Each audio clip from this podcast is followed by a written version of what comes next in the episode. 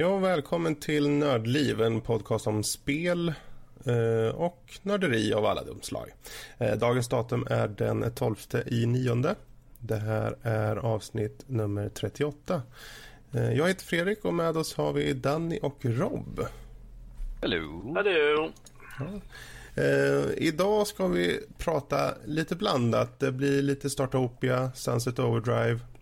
Men även lite diskussioner kring vad som är Eh, tabu och eh, kontroversiellt i spel. Och sen lite nyheter, bland annat om eh, Windows 10 till Xbox One och hur det kan bli en dröm för moddälskare där ute. Men vi börjar med speldelen helt enkelt. Spel i fokus och uh, Rob, du har ett spel du skulle vilja ta upp lite grann. Ja. Uh, det här spelet, alltså jag, jag, jag, kommer inte ihåg när jag körde det här spelet första gången. Men uh, det är väl en uh, minst en tio år sedan i alla fall. Det kom ju ut typ, jag tror det var 2001 eller något sånt där. Det heter Startopia. Det är ett... det är ett, ett, ett RTS kan man väl säga. Ett, ett RTS management-spel i stort sett. Mm, mm. du du, du, du får en rymdstation helt enkelt som är uppdelad i olika sektioner. Eh, där du har, du har tre olika våningar eh, och du ska vara, se till att du får olika uppdrag. Du kan, det finns en sandbox mode också men du får, i story mode så får du olika uppdrag och då ska du göra vissa saker. Och du får bygga eh, olika byggnader för att uppfylla de här då. Det finns lite recreational stuff och eh, power och, och sådana grejer. Nu var det ett litet tag sedan jag spelade det här så att uh, mitt minne av det är inte så hundraprocentigt. Men uh, det har humor. Det, det, det har lite av den där, uh, vad ska man säga, lite Guide till Galaxen. Rob, får jag bara avbryta att du hörs inte på streamen tydligen. Jag inte. Nope. vänta. Då får vi ta och kolla det då mycket. Jag hör dig jag, inte. Jag, kan, ja, jag, med. jag kommer ihåg Startopia, kan jag berätta, i alla fall under tiden här. För, um, jag körde det också, för jag tyckte om just det här upplägget. Det var som management och jag hade liksom uh, en del anknytningar till synes mot till exempel Dungeon Keeper, där med att olika rum och olika rymdvarelser har det. Om man ska okay. förenkla det lite. Um, ja, nej, men de, de, har ju, de har ju ett, ett satt nummer uh, av uh, av aliens som kan komma och de är lite, de är specialiserade också i min. Vi har de, de atypiska Greys, de som ser ut som de här typiska Roswell aliens typ så uh, och de är lite mer intellektuella och de får man sätta i, i sådana, de är doktorer och lite sådana där oftast. Um, och uh, Sen har man ju de som är, jag kommer inte ihåg vad de hette nu, men de är lite mer som grunts-aktiga och de mm. jobbar i typ så här trash-ställe och power station, lite sådana där saker.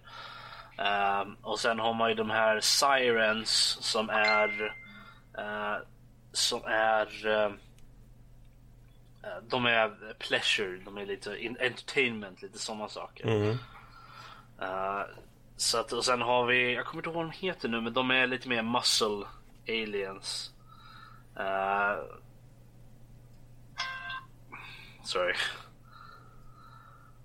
Uh, men uh, nej, um, de är lite mer, vad ska man säga? De är så stora, lite klingonaktiga sådär. Så att, um, och de, de, de, är då security och lite sådana grejer. Är de. Och det, mm. det är de, de huvudaliens som finns. Jag tror inte det är några fler. Uh, kommer inte ihåg några fler i alla fall. Det är säkert en till bara för det, för det jag glömmer bort. Men då, men då får man ju alltså, du har ju...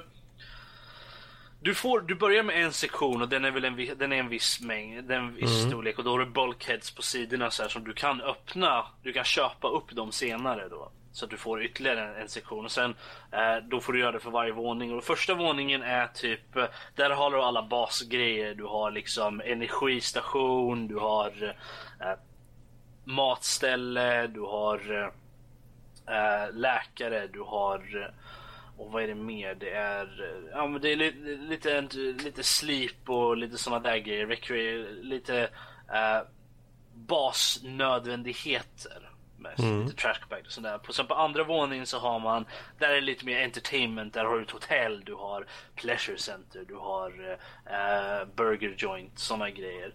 Och sen på tredje våningen är då ett litet, uh, vad heter det, eco-däck nästan. Där du, där du har uh, vatten och gräs och träd och sådana grejer som du och de ville komma, aliens ville komma dit för att känna lite sitt eh, naturliga klimat eller vad man ska säga. Så man får ju, man, du har ju lite train, lite så här uh, terraforming tools som du kan ändra då uh, för att fixa så att du kan få mer vatten, det blir varmare, det blir torrare, det blir uh, blötare, det blir ja, sådana saker. Det blir allting.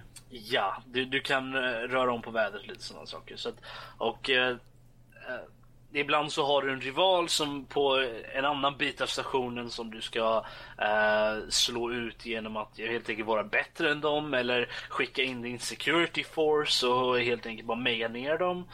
Eh, du har kontakt med eh, utvärlden via en, via en eh, det brukar komma en trader till dig som heter Corona eller något sånt där för mig. Och han är lite så här stereotypisk gruff eh, eh, någon så black market salesman och han är lite så här sliskig, lite så här.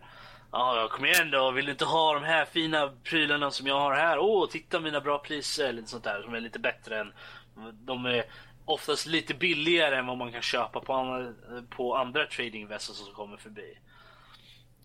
Och sen har man ju såklart din AI companion som är din han är brittisk, han är snarky, han är ja, han är allting man vill ha från ett, från ett snarky British AI i stort sett. Och han, ska alltid, han, eh, ser alltid, han ser ner på dig hela tiden. Så alltid, varje gång du gör någonting bra så är det liksom Ja, ah, du är inte lika dålig som jag trodde att du var.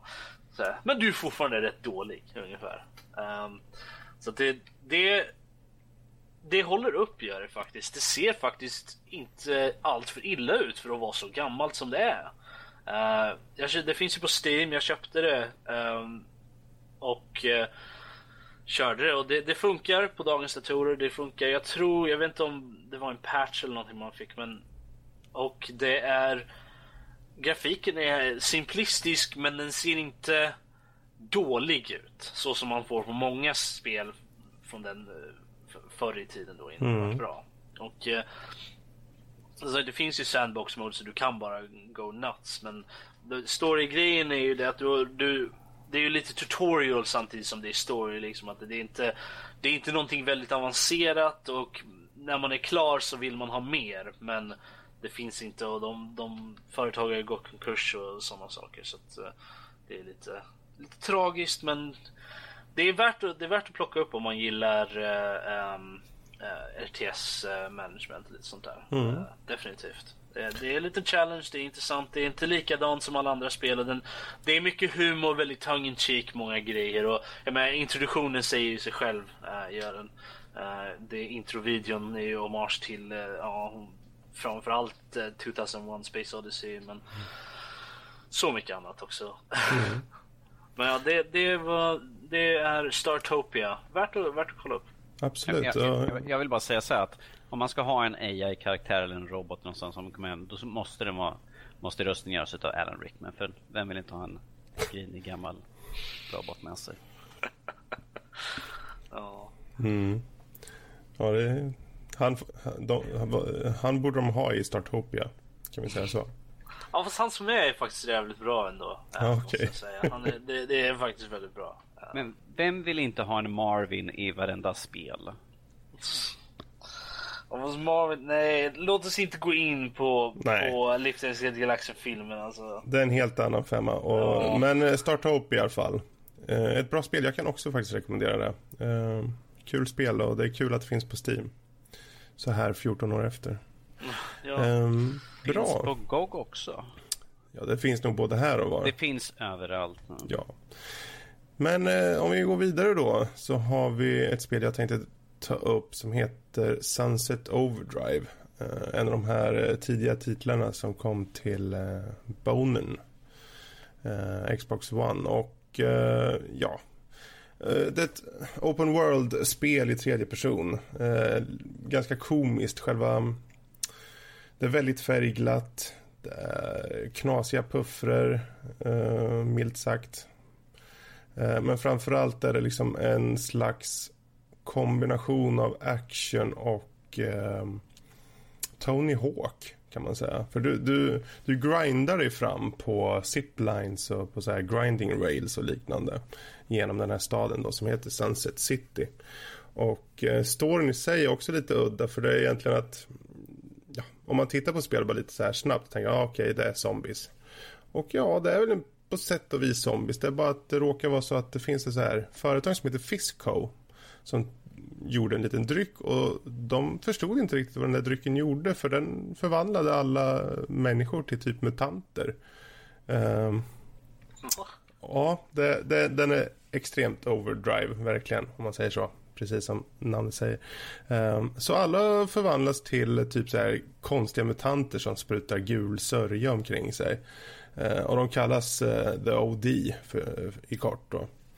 Uh, och du enligt vanligt maner har en filur. Du kan ändra lite, ehm, eh, customisera den med eh, ja, allt från kön såklart till eh, vilken ton på skinnet och vilken typ av kropp och så. Det är inte något jättemycket man kan välja. Det är kanske tre, fyra olika eh, variationer på varje del. Men du får en någorlunda eh, okej okay figur.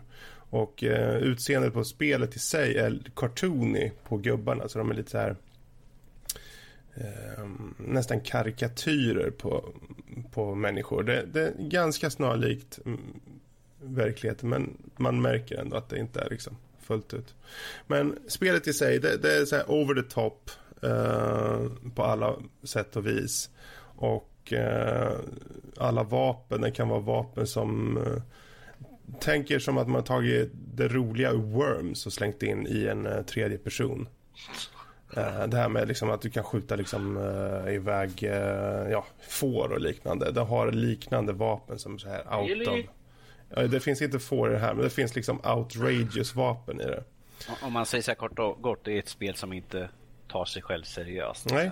Den typen det är alltid roligt när man ser sådana spel. Ja, och det där, det där den gör bra, att den bryter ut så mycket från den här eh, grälla sörjan av spel som är liksom monotona och tråkiga liksom, um, i utseendet. Men um, det har också en del um, drawbacks. Det, det, det, blir lite uh, enahanda efter, efter tag. Du, det är inte, även om du kan uppgradera gubben och liknande och det är en jättestor värld du kan springa runt i så känns det lite same same genom spelet. Det är inte dåligt. Det är inte superbra. Det är någonstans mitt emellan. Eh, och numera så är det ganska billigt också. Och jag, jag, jag har sett det till och med för runt 99 spänn på en del sajter. Om man tar i, i bara en digital nedladdning. Och det kan jag rekommendera faktiskt. Det. För det priset så är det definitivt eh, ett, eh, ett bra köp. Det är också en bra titel för att visa lite vad Xbox eh, One kan göra. Även om det är en första liksom, omgångens titlar, det vill säga att de kanske inte optimerar fullt ut enligt vad konsolen klarar av. Men det är ändå en schysst start tycker jag. Ehm, men eh, där har vi i alla fall eh, Sunset Overdrive, en, eh, ett okej okay spel. Jag skulle kanske inte rekommendera det för de som kanske är ute efter några mer militäriska shooters direkt. Det är lite mer seriöst. Kanske. Ja, precis. Utan... Det, här, det här är mer ett sånt här... Vill du göra någonting kul för en liten stund? Ja, man kan ju hoppa in och göra några quest och sen så är det klart liksom för dagen. Är det ett sånt där halvtimmesspel typ? Eh, där man sitter, man hoppar in, kör i en halvtimme typ och sen känner man att Nej, men nu har jag kört nog för, för idag. Liksom. Ja, för mig är det så. Sen finns det ju alltid de som, jag tror säkert det finns människor som det passar perfekt för det här. Liksom. Ehm, men för mig personligen så är det lite precis så. Ehm, och med de orden sagda så, så lämnar vi Sunset Overdrive och går vidare till det sista spelet som, som jag tänkte ta upp. Um, ett spel som jag köpte för några dagar sedan uh, och det är Mad Max till PC. Uh, eh, och uh, ja, om man inte redan vet det, det är ett Open World-spel där också. Baserat på Mad Max-filmserien. och utvecklat av svenska Avalanche Studios. Um, Spelet i sig är försatt i så här postapokalyptisk ödemark och eh, där Sunset Overdrive är så här over the top på sin postapokalyps så är det här ödesmättat och öde, milt sagt. Det är liksom canyons och grottor och öknar och en och annan kaktus som eh, finns där ute. Och man kan tycka, men det, var, det låter ju jävligt tråkigt, det är ju rena öken. oh, jag var tvungen. Men... Om, jag, om jag bara hade en soundboard. Mm -hmm. Men, men det är förvånansvärt mycket variation i den här miljön de har byggt upp. En jättestor eh, värld. Där eh, förvisso är bara liksom öknar och canyons och allt det här som jag sa. Men det varierar i färg, ton och känsla genom allting. Och det är en av de största Eh, Eh, fördelarna med spelet, just världen i sig. Um, och um, sen om man ser på själva storyn då, här är det där det går ner. Uh, I alla fall för min del, för du spelar ju som Max då. Uh, Max Rokotansky. Och um, han heter så. Medan han då, han, han tar sig fram i ödemarken för han letar efter sin förlorade bil, The Interceptor. Och det är liksom vad spelet han går ut på. Han letar efter sin bil. Och medan han letar efter sin bil så bygger han upp en annan bil som han kallar Magnum Opus. Alltså den här bilen som du har då, för den här Interceptorn då som, som är bilen du letar efter, den är så iko, ikonisk för filmserien så de har väl i och med att eh, just det här bilkörandet är så viktigt för Mad Max så kan jag förstå att de har valt att låta han ha en annan bil för den kan de leka med då. Och det gör man. man. Man ändrar, man bygger upp, man förändrar och framförallt gör den så jävla badass som man bara kan få den till att bli. Uh, och det vill man kanske inte förändra på den här klassiska Interceptorn då. Um, och ja, man har till sin hjälp en sidekick och även mekaniker då som heter Chumbucket, en slags um, Igor-liknande filur som uh, tror att du är Jesus. Uh, på riktigt, han tror att du är typ ett helgon. Uh, han har inte alla hästar hemma. och han är få, en av de få karaktärer som man träffar på som faktiskt är underhållande. De flesta är ganska stereotypiska och tråkiga. Men um, du kör inte det här för storyn, för storyn är ganska simplistisk. Utan det är framförallt eh, själva actionet och bilkörandet. Bilkörandet är ungefär 60% av spelet. När du liksom uppgraderar bilen och du eh, fixar och donar med den. Och även Max själv då som du eh, ges abilities till. Som du kan ändra om och så. Eh, och framförallt fightingen. Eh, det är en slags fighting liknande Assassin's Creed eller Batman Arkham-serien där du har liksom eh, Eh, du kan kontra när de kommer emot dig genom att trycka på en knapp och sen så slår du ett lätt eller ett hårt slag men det finns en skön variation i det och framförallt en tyngd i slagsmålen som gör det ganska skönt. Och eh, du, du har vapen och så men det är framförallt fightingen som du hela tiden går tillbaka till. Det är det mest grundläggande i, i spelet. Um, men om man summerar upp det just uh, vad gäller Mad Max så är storyn inte så jättebra. Så är man ute efter en storydrivet spel helt då kanske man ska tänka en extra gång. Men eh, är det främst få den här känslan av att ja, jag ska bara köra lite till. Jag ska bara eh, skjuta den där med en harpun och dra iväg med han 500 meter. Eller köra upp till ett fort och kasta en tunna bensin på det och sen spränga skiten. Ja, då är det något för dig. Och eh, för min del så är det en klar rekommendation. Jag har kört ett antal timmar och eh, det är farligt. Riktigt farligt. Så mm, där har vi det. Mad Max. Men eh, ja, det får runda av just den här biten då. Vi kan väl gå vidare till spelnyheter va Danny? Yes, vi kan ta lite mm. spelnyheter här. Uh, kommer vara lite Microsoft här nu först i början. Uh, mm. Microsoft har ju gått ut nu och sagt att de kommer lägga ner deras Indie, deras Indie Live-sektion. Ja, um, precis. Som de har haft. Um, eller de har sagt att de kommer dra ner på att de som är kvar, de, har, de kommer inte ha några fler som kan ansöka och vara del utav indie utan de, det stängs ner totalt och de, kommer, de som finns på indiescenen där har ett år på sig att göra, antingen göra klart sina spel mm. och sen, sen, kommer det försvinna bort. Och de, de gick ut med att, och sa att det var ju, det var inte så förväntat, oförväntat att det här skulle ske som de inte har gått över med Indie eh, live på Xbox One utan det har bara funnits på 360 så de sa att det här var ju inte oförväntat. Så.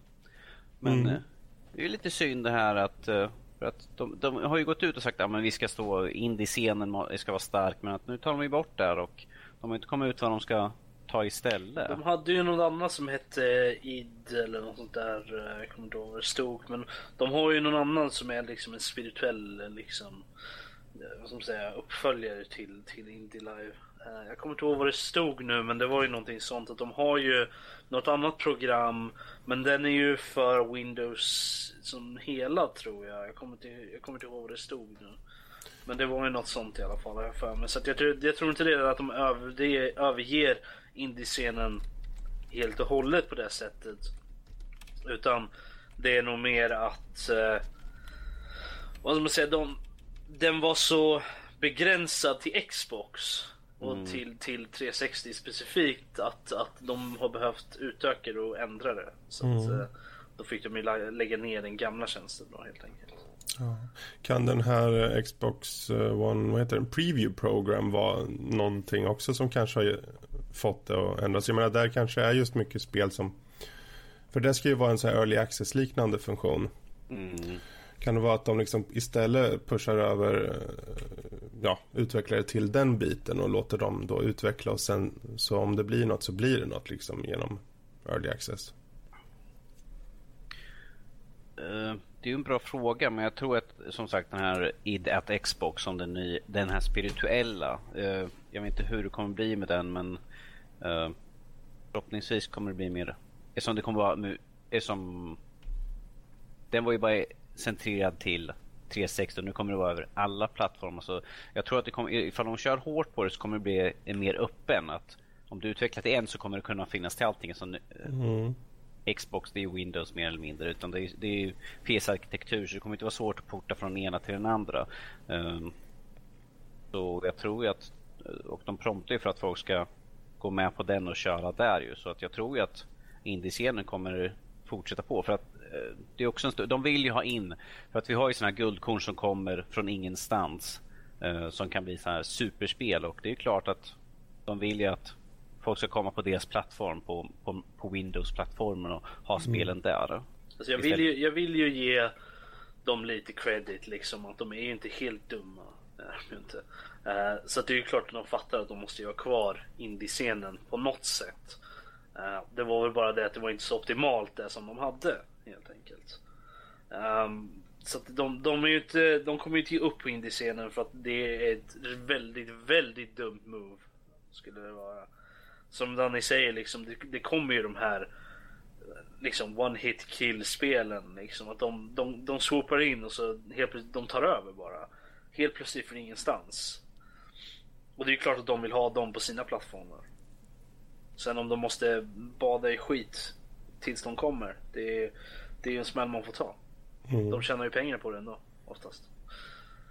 Mm. Uh, nej, alltså jag hoppas ju på det här uh, i detta Xbox-programmet för att uh, jag vill se mer, mer variation och inte bara de här AAA-spelen som stagnatiserar sig sakta med tiden. Ju fler som kommer ut, man bara okej, okay, vi har sett här nu sju spel i rad. Nu säger jag så här fast jag älskar Assassin's Creed. Vilket folk bara beklagar, men det är bara samma sak. Men att jag vill ju se lite variation också. Vi har ju massvis med intressanta spel som har kommit. Eh, och jag vill ju se att det här tar full fart över alla plattformar. För att då, chansen finns ju då att ifall, det blir stor, ifall de släpper ett spel på en plattform och det gör bra ifrån så kommer vi få se det på alla andra. Mm. Så att det, här, det här är också en stor för de som var på den gamla. Uh, Xbox eh, Indie Live eh, så ser jag att det är en stor chans där för att få ut sina produkter och jag vill ju se vad folk har erbjuda. folk har ju bra idéer så det kommer ju hela tiden nya grejer och det kommer ju hela tiden nya människor med nya bra idéer. Så att eh, det, det kommer, indiescenen kommer inte aldrig ta slut. Tror jag nog inte. Det är möjligt att den kanske inte alltid kommer vara så stor som den har varit i, i senare år men det kommer ju säkert gå upp och ner som det gör med alla eh, trender och sånt där. Så det, men den kommer alltid finnas där så att det, det är ju ett dumt move att inte ha det med. Så det är ju klart att det här i det Xbox, det måste ju, vi får hoppas på att det är en bra grej eh, för det. Så att de inte har gjort några dumma grejer nu. Mm. Och, sen, och sen har vi som sagt där Steam Early Access och det tycker jag är bra att man då kan få testa en, en eh, liten Eh, demo utav spelen för att se vad det är för någonting så att man, så att man inte bara köper grisen i säcken. Det är, det är någonting jag saknar på spel överhuvudtaget att kunna få ut ett demo och de har ju sagt att de ska ha på det här i Early Access ju så att man ska kunna testa på spelen i alla fall vilket är ett stort plus i kanten. Då kan man få smaka lite grann på kakan och se ifall det är någonting för en så kan man ju köpa det. Jo, nej men jag håller med om det. det demon är ju någonting, jag läste någon, någon artikel om någon som, som pratade om just demon och sa att det var ju det är dött nu. Det behövs mm. inte. Ja, liksom. Och jag känner att jag vill gärna ha demo, inte för alla spel men jag kan ju förstå att det, det kan ju vara ganska eh, jobbigt och kosta, kosta liksom att, att, slänga ihop ett demo men samtidigt liksom det är ju möjligt att du får betydligt mer in return när du väl, när du väl släpper spelet. Om du, om du har ett demo som folk kan kolla på. För det har blivit så ovanligt, nu kommer inte jag ihåg vad det är för något spel, men att det var, det var bland ny, kom ut bland nyheterna. Det här spelet kommer att ha ett demo så du kommer kunna spela på Xbox One och Playstation 4. Man bara, har vi kommit så långt att demos är exklusiva att vi måste ha de så stora nyheter? Så det, och då tänker man, det här, det här var för ett trippel A-spel. Och då tänker man, hur ska det bli för indiespel ifall kan man ta demos? Men att det här kan ja, där tror jag att för, för eh, Microsoft och Indie-scenen är, är, ett stort plus. Mm. Eh, jag, jag, är mest nyfiken vad Playstation kommer göra för att de, jag vet inte hur de, Fredrik, hur har de, som du ändå har Playstation, hur är det för Indie-scenen? Ja, de, det är ju någonting de promptar mycket med för de har så himla mycket eh, indiespel. Det är många indiespel som oftast ges i de här vad heter det? I Playstation Plus när man har det så får man ju mm. ofta spel och då är det många gånger, eller alltid, några indiespel med. Uh, den här månaden var det fyra stycken spel med. Uh, mm. Och uh, ja, de, de, har en ganska så levande scen. och det är mycket spel och det, det är ju precis som på Xboxen att det går lite trender i vilka spel som är trendiga. Ett tag så var de här Helldivers väldigt trendigt och alla skulle lira där liksom. Och och sen går det vidare. Men det, det, det är en levande scen där. Mm. Som jag har fått känslan av i alla fall. Bra, bra, bra. Ja, det låter mm. bra. Nästa nyhet.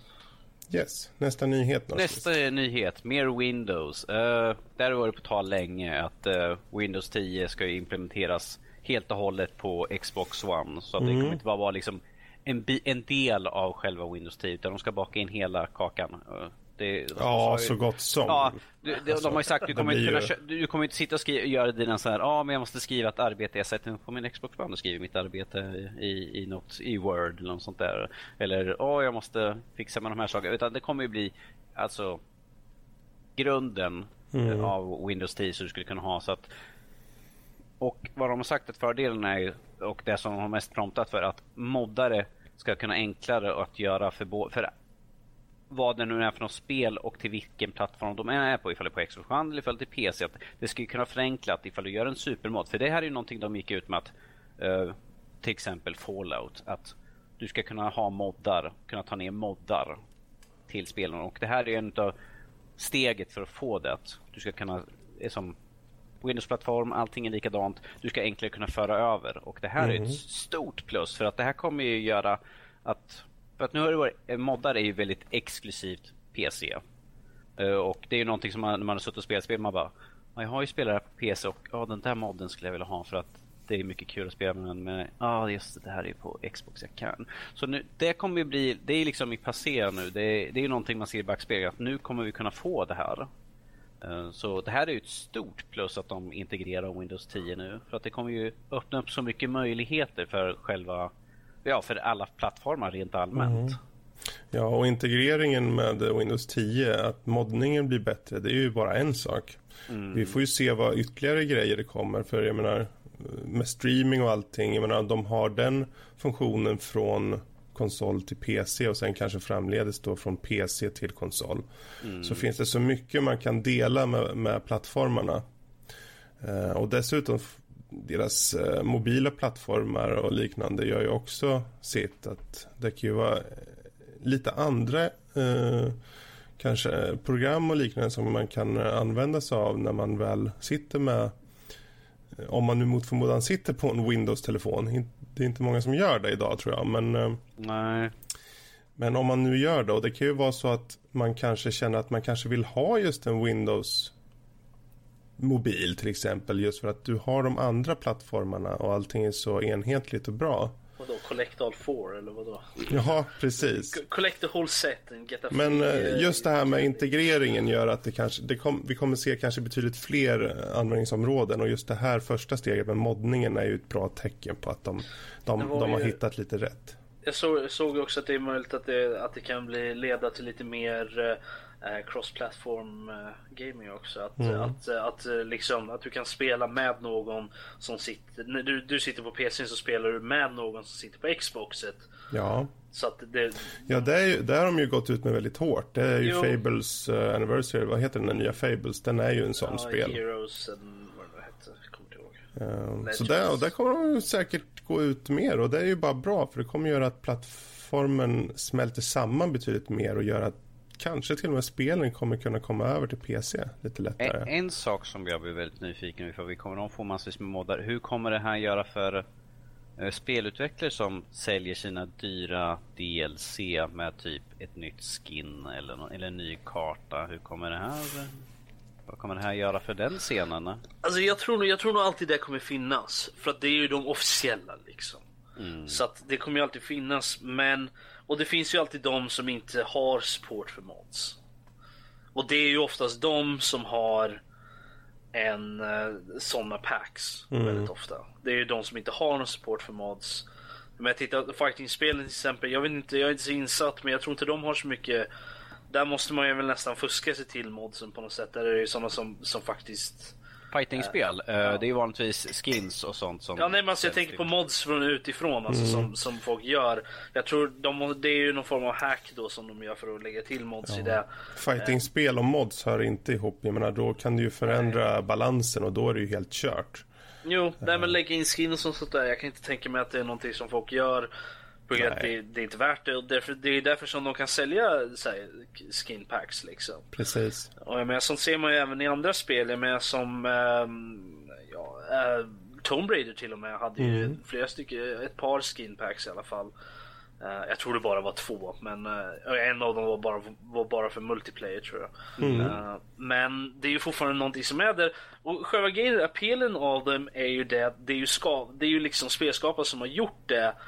Och det är ju då på något sätt officiellt. Medan om det är en mod så är det ju liksom ingenting som de har haft något att göra med så det är inte riktigt lika okej. Eh, men, men samtidigt så kan man ju säkert så finns det ju så mycket rum för inte bara förbättring men för en annan synvinkel på när det kommer till mods liksom. Eftersom skaparna har ju sin vision men om, en, om ett fan kommer in och gör en mod liksom som gör någonting helt annat. Något som skaparna inte ens har tänkt på. Det är ju det är ju progress. Det är ju, Även om det kanske inte är någonting jättestort liksom. Så är det ju det är fortfarande det, det är en bonus på något sätt. Precis. Och jag tycker att det är någonting som vi borde ha i de flesta spelen. Och jag kan förstå att vissa inte vill ha det. För att det kanske inte skulle passa det spelet. Liksom, okej, ja, det, jag kan gå med på det. Eh, men samtidigt så känner jag att de flesta spel borde ha mod support på grund av att det har blivit en så stor grej. Så att det, det är Ja. nästan som att ibland så gör ju modsen spel till, ett helt- till ett helt nytt spel. Ja, det ska onekligen bli väldigt intressant att se hur den här integreringen i den här nyheten då om Ja, Fredrik, du får, blir- du, får ju, du får ju berätta när den väl kommer ut. Så Jo, det är ju faktiskt den här Windows 10-uppgraderingen som jag mest har sett fram emot. Den är jag väldigt nyfiken på faktiskt. Eh, När var, de, de skulle ha, de skulle ha, när var det de skulle ha en stor patch? Det var nu i... ingen aning. Ingen aning. November tror jag de har... Okej. Ja, jag vill säga november också, jag kommer inte ihåg. Jag har för mig att det stod november eh, som de skulle Ja, det ha vore ju nice. nästa stora. Och det är då de kommer att implementera massvis ja. För de behöver fixa, för som det är nu så är det gammeldags och tråkigt. Så jag ser så jättemycket fram emot det här. Det ska bli riktigt kul faktiskt. Eh, Men eh, ja, vi får väl återkomma mer angående det. Eh, Men där har vi den nyheten. Har vi någon ytterligare nyhet? Vi kör på en vidare här som, eh, som jag tyckte var lite småintressant. Eh, Fallout 4, ni, ni har hört talas om det här spelet va? Nej, är Va? det något nytt Va? eller? Är det, jag, jag har inte riktigt... Det, det är också ett sånt där, vi pratade om det förut, det är också ett sånt här postapokalyptiskt spel. Jaha, okej. Mm. Ja, Ah, ja, låter där. Eh, de, de kom ju ut nu här att det kommer få ett season pass. Det var ju inte direkt någon, någon nyhet tycker jag i sig.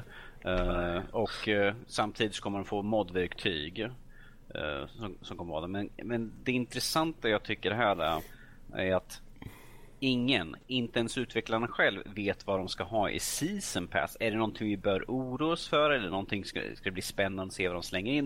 Det kommer det bli så här, om de inte vet vad fan kan de slänga in då för någonting?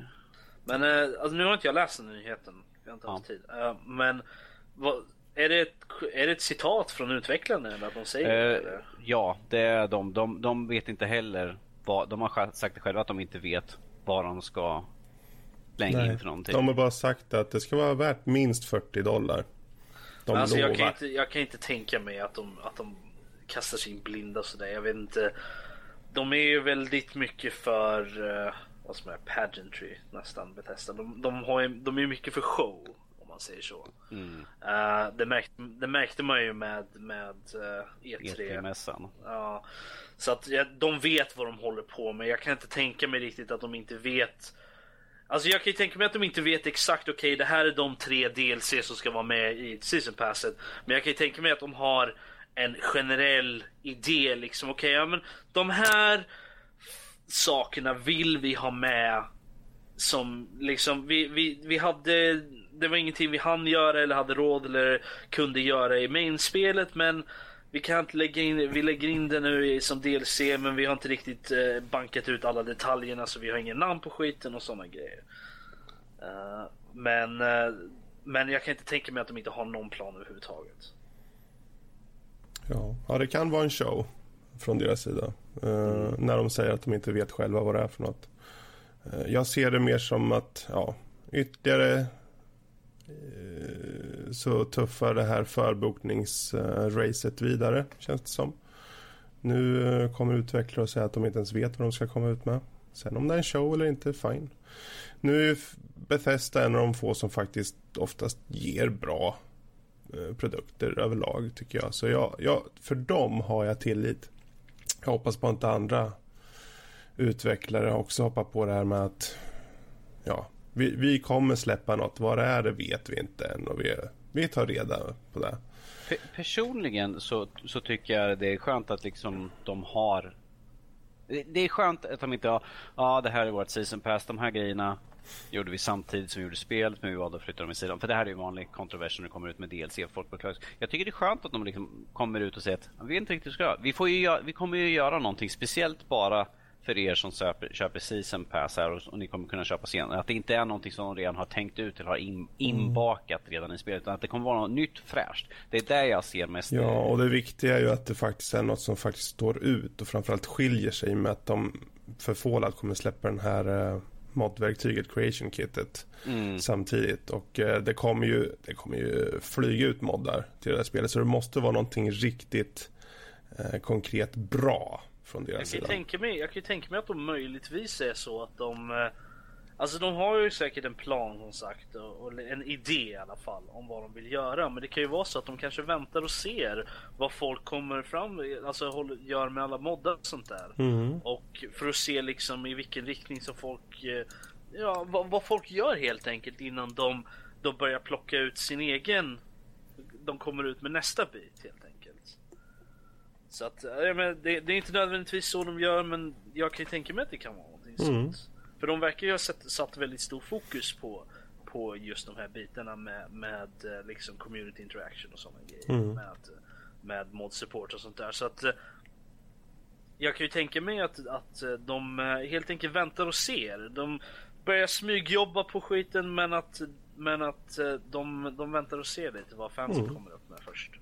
Ja, personligen tror jag att det som de kommer släppa som DLC kommer vara någonting större relaterat. Att det är någonting som communityn inte kan göra utan att ha de uh, röstskådespelarna med. Så att det inte blir vad, vad, vad något, vem som helst kan göra utan det är någonting med som är ingående storyline. Kanske en jättestor DLC som till uh, Shivering Isle och de, del, de, den typen av DLC. För de, de, var ju, de var ju mer expansion för de var ju enormt stora ju.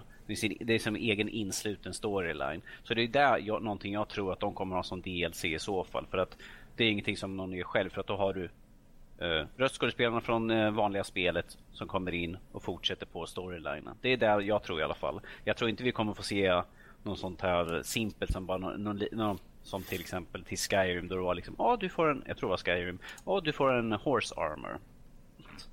Ja. Um... Det, det, känns lite såhär, oh yay, nej tack. Jo, nej men jag kan, jag kan tänka mig att jag känns som att vissa utvecklare har, har fattat det här nu liksom med DLC. Att liksom, kan, de kan inte bara slänga ut en miljon små DLC utan folk vill ha någonting köttigare liksom. För jag, jag har sett, jag har hört väldigt bra grejer om eh, eh Dragon Age Inquisition DLC, den som kom nu, Trespassing eller vad den mm, heter. Vi pratar inte om sånt. Uh, ja, jag vet om det. Jag, jag lider med dig. Uh, mm -hmm. Men, uh, men jag har hört väldigt, väldigt bra grejer om den. Och mm. det är ju story-saker.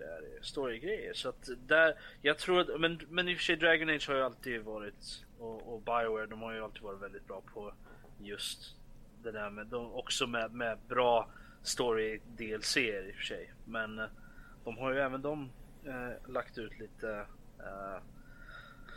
skin packs och lite sånt där. Eh, men, eh, men jag tror, men det känns liksom som att jag hoppas att det är så i alla fall. Att ja. utvecklarna börjar fatta att vi vill ha mer. Men eh, det finns... Ja, vi får se helt enkelt ja. vad gäller just det här och den här nyheten då. Mm. Jag ser fram emot det i alla fall. Jag kommer, mm. jag kommer inte kunna skaffa Fallout 4 än på ett tag men jag, jag ser fram emot det. Jag ser fram emot att se vad som händer och vi kommer säkert diskutera mer grejer här på podcasten om det i framtiden. Absolut. Jag har ju förhandsbokat den. Det är en av de få jag har förhandsbokat. Eller faktiskt, det är den enda jag har förhandsbokat i år tror jag. Vi, vi kan mm. i alla fall säga så här. Vi hoppas att det inte kommer bli mer att folk beklagar sig på Season Pass. Vi vet. Det är ett återkommande här. Season Pass, bu eller bä. Ja. Vill man ha det så köper man det och vill man inte så skiter man i det. Så. Mm. Vi går vidare. Helt enkelt. Uh, och eh, vi rullar vidare till veckans diskussion.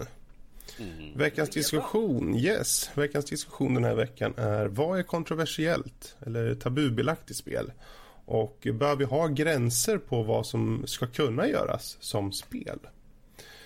Eh, så om vi börjar med dig då Danny. V mm. Vad känner du så här rent spontant då? Eh, vad, är, vad är kontroversiellt eller tabubelagt idag i spel? Ja, jag har ju två exempel då. Mm. Som, som jag tyckte var, eller som var ganska, ganska kontroversiella i sig i, i två spel. Vi har Spec Ops The Line. Mm. Eh, där i spelet man spelar en, en karaktär som är inte vid sina... Ja, han är lite koko ifall vi säger så. Helt puckad. Man. Helt puckad. Eh, för i, i, i en del utav spelet så ser han att det är fullt med fiender i ett ställe och tar då och skjuter fosfor över dem och tar död på alla som finns där. Och när de går dit för att kolla, eh, bara för att kolla att de fick allihopa så märker de att han, eh, han har ju någon vaneföreställning att se att han har skjutit fosfor på oskyldiga människor. Mm. Eh, det är vuxna, det är barn. Eh, det, det, slutar, det sista han ser liksom, han tittar mot en mamma som håller om sitt barn med händerna för barnets ansikte för att skydda liksom, med, med sin egna kropp. Och det, det, tycker jag är väldigt kontroversiellt. Liksom, att man tar död på oskyldiga där. Det där är ju en bra scen och jag, eh, jag bör tillägga, han är inte helt koko. Vad de bygger upp innan den scenen är det att eh, det är massor med soldater som kommer och de har varit under attack under länge, under hela mm. uppbyggnaden av spelet. Så han ser det som en attack kommandes. Mm, och hans kamrater pushar honom liksom till att faktiskt göra det här. Um, eller han, han tar sig an det för han, han ser det som, ja han måste ju göra någonting. Så man ser ett top-down view bara liksom. Ja, man ser bara, det är så här heat vision typ. Precis. Att du ser, där rör sig folk. Och, och så sen när han liksom går där och ser vad det är och framförallt vad det är för några människor. Då sätter det sig både hos honom och hos spelaren. Det är en jätteeffektiv scen. Mm. Uh, mitt andra här är också Call of Duty Modern Warfare 2. Mm. Uh, den, den, den berömda flygplatsscenen. Ja, No Russian.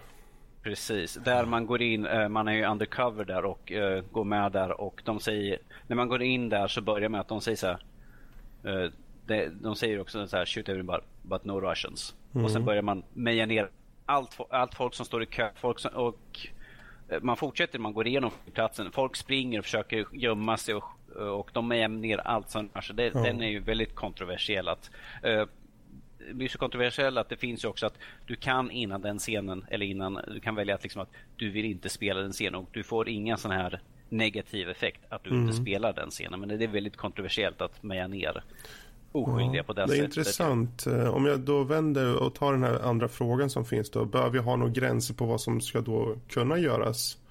I spel idag? Om du ser på de här två spelen, är det någonting som de inte skulle ha gjort då eller?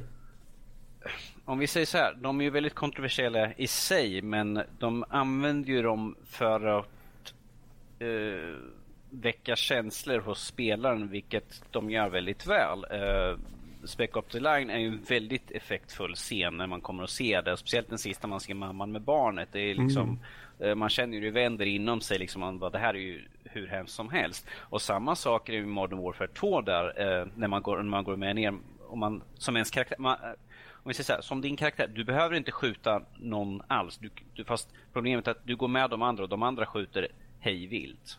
Mm. Eh, så vad du än gör så kan du inte stoppa det. För ifall du skjuter de som du går med så är missionet liksom bing, error, du kan inte göra det. Är liksom, då tar de och med ner dig istället. Mm. Eh, så det här är ju sådana scener som bygger för att liksom ja, ge en känsla i det. Att man ska, ge, man ska, man ska få avskjuten, det, blir, det är mer än det att man ska få ett hat för dem man är emot i den här scenen. Att jag kan inte göra någonting för att jag ska för att jag ska kunna ta ner dem så måste jag gå liksom högre och högre upp. Utan för att ta ner här då kommer jag liksom inte komma någonstans. Mm. Man är ju liksom lamslagen. Du kan inte göra någonting för att hindra det. Och det gör de ju väldigt väl. Det är en väldigt effektfull scen där ju. Är det så att om man ska försöka urvinna vad som är kontroversiellt och vad som faktiskt gör att det är kontroversiellt i just de här två. Är det just att det här med att ge sig på oskyldiga? Det är ju det. Eh, det är folk som inte kan göra någonting. De går omkring med sådana här stora såna här kulsprutor och uh, jag tror de har Gatling Gun också. Mm. Uh, och det är ju hemskt uh, att de bara går och mejar ner. För det, ifall något sånt här skulle hända i verkligheten. Det, vi har ju skolskjutningar i USA och där är det liksom en person som skjuter ner. Och det, bara det är en katastrof. Och här tar de på en flygplats och menar mm. allt som rör på sig. Vuxna barn, det är Precis. ingen kommer undan ju. Tycker du att vi borde sätta några gränser då? Mm det är ju... Nej, det tycker jag faktiskt inte. Det, det, är ju, det är ju gjort för att det ska... För att jag ska känna, det gör ju att man ska, det är ju för att man ska känna någonting, att jag ska mm. känna mer avsky mot de som, de som jag går upp emot. För ifall man inte bygger upp den känslan att, att varför ska jag hata dem här för? De, de gör ju inte något mer än någon annan bad guy, men att när de gör något sånt här, det inbringar ju ett sånt hat mot de, karaktär, de fienderna man är emot. Att man vet, då tänker man, jag ska fan ta ner de här jävlarna för att de ska inte få kunna göra det här någon gång mer. Mm. Ja, intressant. Ja, det är riktigt intressant. Eh, om vi bollar över då till Rob. Vad känner du? Finns det någonting som du känner är kontroversiellt eller kanske just tabubelagt i spel idag? Alltså jag har väl inte några konkreta exempel som du har Danny, men alltså det finns ju vissa saker som, som helt enkelt inte görs i spel. Alltså det är ju såklart, det finns ju alltid spel som gör allting. Det, det är lite Rule 34 över det hela, men, mm. men det är ju vissa saker som inte dyker upp i spel speciellt ofta.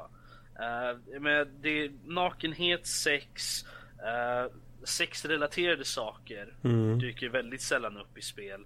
Eh, förutom en sån här Fade to Black eller, eller om det ska vara något sånt våldsamt då är det oftast väldigt censurerat ändå. Oh, precis. Och, Uh, Sådana saker är väldigt sällan som de dyker upp. Uh, men, och det är ju det också som, du, som Danny säger, liksom det här med döda oskyldiga också väldigt stort no-no. Mm. Såvida inte spelet handlar om det. om man är en bad guy alltså.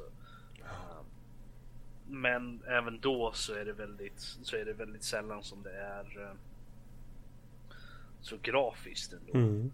Men jag, och jag, menar, jag känner väl inte att det, det alltid borde vara så. Det, det, finns ju såklart en åldersgräns för grejer. Men även den så känner jag alltid att det är, en, är mer en guideline än en regel. Mm. Uh,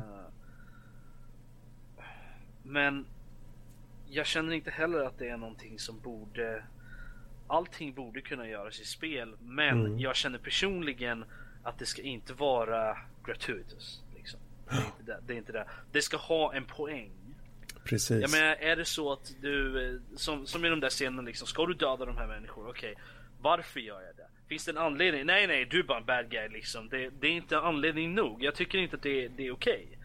För att du måste, det måste finnas en anledning med den scenen. Okej, okay, ska jag hata de personerna som är med? Ja, okej, okay, då förstår jag. Det är liksom, eller att det är en effektiv, effektiv scen liksom där du, du ska känna någonting. Det ska instilla någon, någon form av känsla i spelaren. Ja, okej, okay, jag kan gå med på det. Men är det bara där för att vara gratuitous som, som mycket våld i spel är.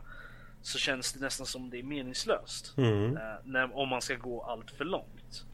Uh, jag menar om du ska, jag menar för att gå någonstans extremt, om du ska, om vid någon tidpunkt i ett spel eller sådär så ska du våldta någon eller no, du, du är med när någon våldtar någon eller mm. blir våldtagen själv. I en sån scen, liksom, det kan inte bara vara någonting som du kan gå in och göra som ett quicktime event i, i ett random-spel som, som GTA eller något sånt där. Det, det, det, det, skulle inte, jag skulle inte acceptera det. Jag skulle tycka att, vad, nej. Det måste ha en poäng. Okej, okay, det är en story-driven grej. Du, okay, det finns en poäng till det här. Det, det är någonting som får en, pay, en payoff senare. Du kanske får döda personen. Eller, mm. eller, eller någonting sånt. Um, jag känner att det är viktigt med kontext, det är viktigt med story när det kommer till sådana saker som rent generellt är kontroversiella eller tabubelagda. Um, sen finns det ju vissa grejer som är kontroversiella bara fast de är löjligt kontroversiella. Mm. Också. Och sådana grejer blir jag lite såhär, okej, okay, ja men Ja, ja. Har du några ja. exempel ja, då? Men som eller? nakenhet rent allmänt ja. egentligen i spel är ju väldigt kontroversiellt. Men jag förstår mm. inte varför. Varför ska det vara det? Jag förstår inte varför det är kontroversiellt i film eller tv heller egentligen. Ja, det är naket men det är naturligt. Vi, är, vi ser ut så. Det är så det är. Mm. Det, jag förstår liksom inte vad, vad på, på problemet är direkt. Och sen, Ja, Danny? Jag, jag tänkte bara säga, det, är ju, det här är ju en, eh, någonting som är typiskt i den amerikanska kulturen. att eh, Våld och sånt, det har de ju inget problem med att visa. Men nakenhet är ju någonting som de försöker hålla ner. Och så. Du, du kan se när någon slår in skallen på någon totalt och bara krossar hela huvudet. Men att ifall en liten bröstvårta syns, då är det liksom Nope, nej, kan vi inte ha. Det, det går bara inte. Ja. ja. Nej men det, det är det jag syftar mest på liksom. Att det, det, det är sådana grejer. Och, ja, men I vissa spel så är det ju. Det, bör, det har ju blivit lite mer att det har funnits lite mer nakenhet med och lite sånt där. Lite tits. Lite här och var liksom. Mm. Men, eh, men det är ju fortfarande långt ifrån på samma nivå som det är med allt våld och dödande liksom. Och helt plötsligt, man får hela tiden nyheter. Åh, oh, men det här spelet är så grafiskt. Åh, oh, kolla allt blod som sprutar. Åh, oh, inälvor. Wow. Där, där, men... jag, där är jag ett konkret exemplar. Vi har ju God of War, för där kan man ju se hur du liksom rycker huvudet av en karaktär och håller upp det och sen liksom så fort och det finns ju sex scener, men då är det att du panorerar lite grann till vänster så du kan säga gör en halvcirkel. Tryck X i en till halvcirkel. Ja, nu börjar sängen skaka plötsligt. Tryck Y och så liksom cirkulera liksom. Så. Men att... I. Det, ja, det stönas lite grann vid sidan av sängen skakar. Man ser liksom en vas som skakar lite grann. Och, ah. och sen kommer tillbaka och ser ut som han tar på sitt höftskynke. Han bara thanks babe. Och sen går det iväg och sliter skallar av någon som vi får se. Det bara sprutar blod. Man bara Eh, ja, det, jag, tycker, jag tycker att det, det, är en sån konstig disconnect mellan, mellan de två grejerna. För att jag menar, det ena är väldigt naturligt, det andra är inte det. Like, sex och nakenhet, det är naturligt. Det är någonting, det är fortplantning, det, det är trevligt liksom och sådana grejer. Liksom. Det, det, det är väldigt mycket en del av, av vilka vi är. Dödande och så är inte nödvändigtvis det. Det är inte det. Okej, okay, men då, då har jag, har jag, har jag en, grej. Uh Gör det så att det förs stiligt vidare ifall vi har sex i spelen här? Gör det att spelet förbättras på något sätt? Alltså det beror ju på. Eh, jag, jag, kan, jag, må, jag ska inte advokera det på ett sånt sätt, men jag känner att det, det finns två delar av det här. Mm. För mig är det. Dels så känner jag bara att equal representation. Liksom. Ska Mhm. de ha massa blod och, blod och grejer liksom sådär, kan vi inte få se lite sex liksom? För det är lite trevligare att titta på om man säger så. Oftast. Eh, men samtidigt så känner jag också att det finns ju säkert storydrivna ställen där man kan ha det med. Och jag menar, det, det är ju mer, det kan ju säkert effektivt liksom visas genom oh, fade to black och lite oh, noises liksom. Men men varför inte bara visa det? Jag menar, det, Mm. så illa är det faktiskt inte. Och det, ja, det, det finns ju vissa story, det är, liksom, det är två karaktärer de tycker om. Som i Mass Effect Dragon Age, liksom, de har ju lite sexscener så här, men det är lite ben och, och eh, kropp och lite här sånt där. Mm. Liksom hit och dit. Men det är inte mycket man får se. Eh, och eh, det är ju spel där, i alla fall i Dragon Age, där man går runt täckt av blod hälften av tiden. Eh, så att, eh, ja. Men eh, det, det, jag känner att det finns ju en storybit där. Liksom. Du romansar den här karaktären. Det, det, är inte bara liksom ett random ligg. Utan det är ju alltså de, de du har romansat där, men ni är, ni är kära. Ni är liksom tillsammans. Det är ju nästa steg av kärleken liksom på det sättet. Om man ska vara lite, um, vad ska man säga, smörig här. Eller, nej inte smörig men. Det är inte bara att du rycker ner i håret och säger ha och så är det bara i love you medan du springer iväg. Ja eller hur, precis. inte riktigt. Det, det, man får vara lite sappy liksom så här. Men sex är ju nästa del, är ju ett, ett ytterligare ett steg i, i en kärlek, i en romans. Är det. Ni hörde det här först. eh, Sex och samlevnad med Robert. Nästa steg i evolutionen. Ska du ha en rimshot på det där eller? Ja. Nej. Okej, Ehm, Fred- Fredrik, vad, vad har du för någonting? Vad Ja, alltså jag, jag här? tycker Rob har väldigt bra punkter där. Just sex är någonting som är väldigt underrepresenterat. Och det känns som att om man nu ändå går fullt ut med, med våldet, varför inte gå fullt ut med sexet? Ah, vi har, vi, vi har. VR snart så porr kommer komma rakt upp och ner så snusk, fnusk för hela slanten. Fast Ja. det, det, är skillnad, det är skillnad mellan porr och sex. Är det.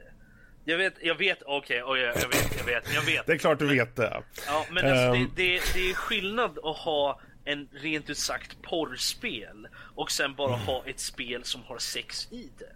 Jag, men, jag menar, sex game i VR, det kommer ju vara en helt ny mening där ju. För det, det, det är inte så att det inte finns porrspel. Uh, jag menar, Är, är inte de första grejerna de börjar slänga upp så fort VR kommer ut? Nu kan du testa här. Bara, de bara, sex.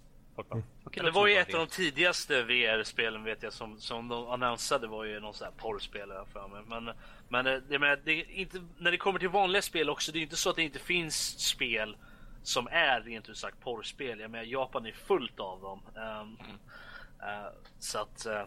Nej, en tentak- tentakel. Ja. Åh nej. Ja, annars så... vad, vad som är kontroversiellt eller tabubelagt i spel idag eller sånt som jag saknar mer det är just det här ifrågasättandet kanske av religion också. Eh, det finns ju, jag vet ju att det finns en del fall där Ja, ta till exempel Resistance eh, Fall of Man som släpptes till Playstation. Eh, Då ville ju engelska kyrkan eh, Ja, de ville ta bort det. De ville få det borttaget. Uh, en hel scen i, i det här spelet på grund av att uh, det var en sån här gunfight eller något i en kate- katedral i Manchester i spelet då. Och då, då var det så här, då, kom, då kommer de och säger nu, nej fy. Men uh, när, kom, när kommer de att säga någonting om när det bara är våld? Då, då, nej. Men det är för att religionen eller någonting med religionen är med, då ska det vara. Så jag tycker man, man ska vara betydligt mer öppnare eh, med kanske religionsbudskapen på det här sättet att ifrågasätta dem i spel. Uh, till exempel. Det behöver inte vara att man ska ifrågasätta. Det kan vara att kanske mer religiösa spel också kan få sin del. Det säger jag inget om. Men att det ska finnas en mer representation kanske på den biten och inte att de vågar fega. För Bioshock eh, Infinite hade ju en, de hade ju i manuset, om jag inte minns helt fel, större planer. Men det var ju någon i teamet som typ, nej. ja det, det, Och, blir, det, blir eh, det blir ju bråk det där om det och eh, de, då var han ju nödd att gå in och skriva om Precis. större delen av manuset. Och där, där faller det igen och då, det är någonting som jag finner kontroversiellt. Även om kanske inte många gör det så tycker jag att det, men ni måste kunna ta itu med sånt här. Det är 2015 nu. Alltså mitt, mitt största problem när det kommer till såna här saker är det att majoriteten regerar alltid förutom när det kommer till religion till exempel. Mm. För där är det, är det en person, en person som sätter sig emot det. Då är det bara, ah, nej, nej, vi kan inte göra det här. Den där snubben, Phil här borta, han kan inte, han kan inte med, han är, han är kristen, vi kan inte göra så här. Han titta, titta på han sitter där och ser jätteledsen ut. Mm. Titta på Phil där borta. Ja, ja det, nej men det, det, det är lite så det känns. Det är inte säkert Mm. att det funkar så riktigt, men det, det är så det känns nästan. Det Precis. att vi, vi får upp en minoritet som, är, som kastar upp ett stink liksom och är väldigt eh, vokal liksom över det hela och säger liksom att nej men så här kan ni inte göra. Ni kan inte hålla på och fjanta runt med våra religion. Vad håller ni på med? Mm. Ja, nej men eh, allting annat det är okej att att liksom bråka med. Då Precis. tycker man ju att det inte blir en större kontrovers med, nu tar vi praktexemplar här på, på den biten, eh, Assassin's Creed 1. Jo, Du- jag, jag där, tänkte, där, satt- där, tänkte där det är det ju, du spelar Al, äh, Altair. Eh, och, Altair. Altair. Och han är ju av arabisk härkomst. Nu vet jag inte ifall det är utstakat ifall han var, var hans religion är, eh, rakt upp och ner. Jag kan faktiskt inte påminna. Han, är, han har ingen religion, han är ju eh, en assassin. Det är, Mm. det, är det han, han tog på. Det, det creed är Men liksom. grejen är ju den att där har vi ju, där är araber eh, mot vita engelsmän då. Eh, och att jag tycker att det inte blivit mer rabalder om det där. De bara jo, jo, jo, så här kan ni inte göra, ni kan inte springa omkring och ta död på folk. Men grejen är den att till slut att man springer och tar död på vem som än är fiende mot din creed. Är. det. Eh, du, det är Det- inte bara, man springer inte bara omkring och, och dödar eh, kristna i det här spelet. Utan du tar ju död på alla som går emot. Så. Jag tror att det hade nog varit en större stink om det faktiskt hade varit en vit person som sprungit runt och tagit upp araber. Då hade det blivit något mer. Ja, jag tror att det, var, det hade säkert varit mer ifall de hade uttalat att ja, men här, du spelar en muslim och du måste döda de kristna. Då hade det varit en, då hade det nog varit mer. Men jag tycker att det är bra eh, för, som de gör Ubisoft på det. Att där står det till och med in, innan spelet startar upp att det här spelet gjort av folk av olika religioner, olika raser så att alla har fått sitt sagt så att ingen kommer känna sig eh, liksom att åh du trampar på min religion oh, du, eller du, du trampar på min, min eh, nu får jag väl, eftersom jag är en vit person, åh oh, du trampar på mig för att jag är en vit person och säger att vi, usch vi är så elaka.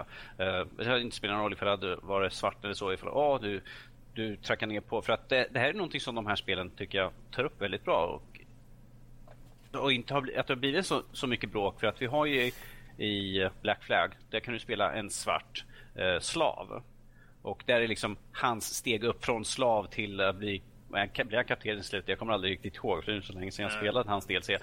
Att det tar de upp sådana här saker som väldigt många ska säga att oh, prata inte om det, oh nej vi tar inte upp sånt här spel. Men de gör ju det.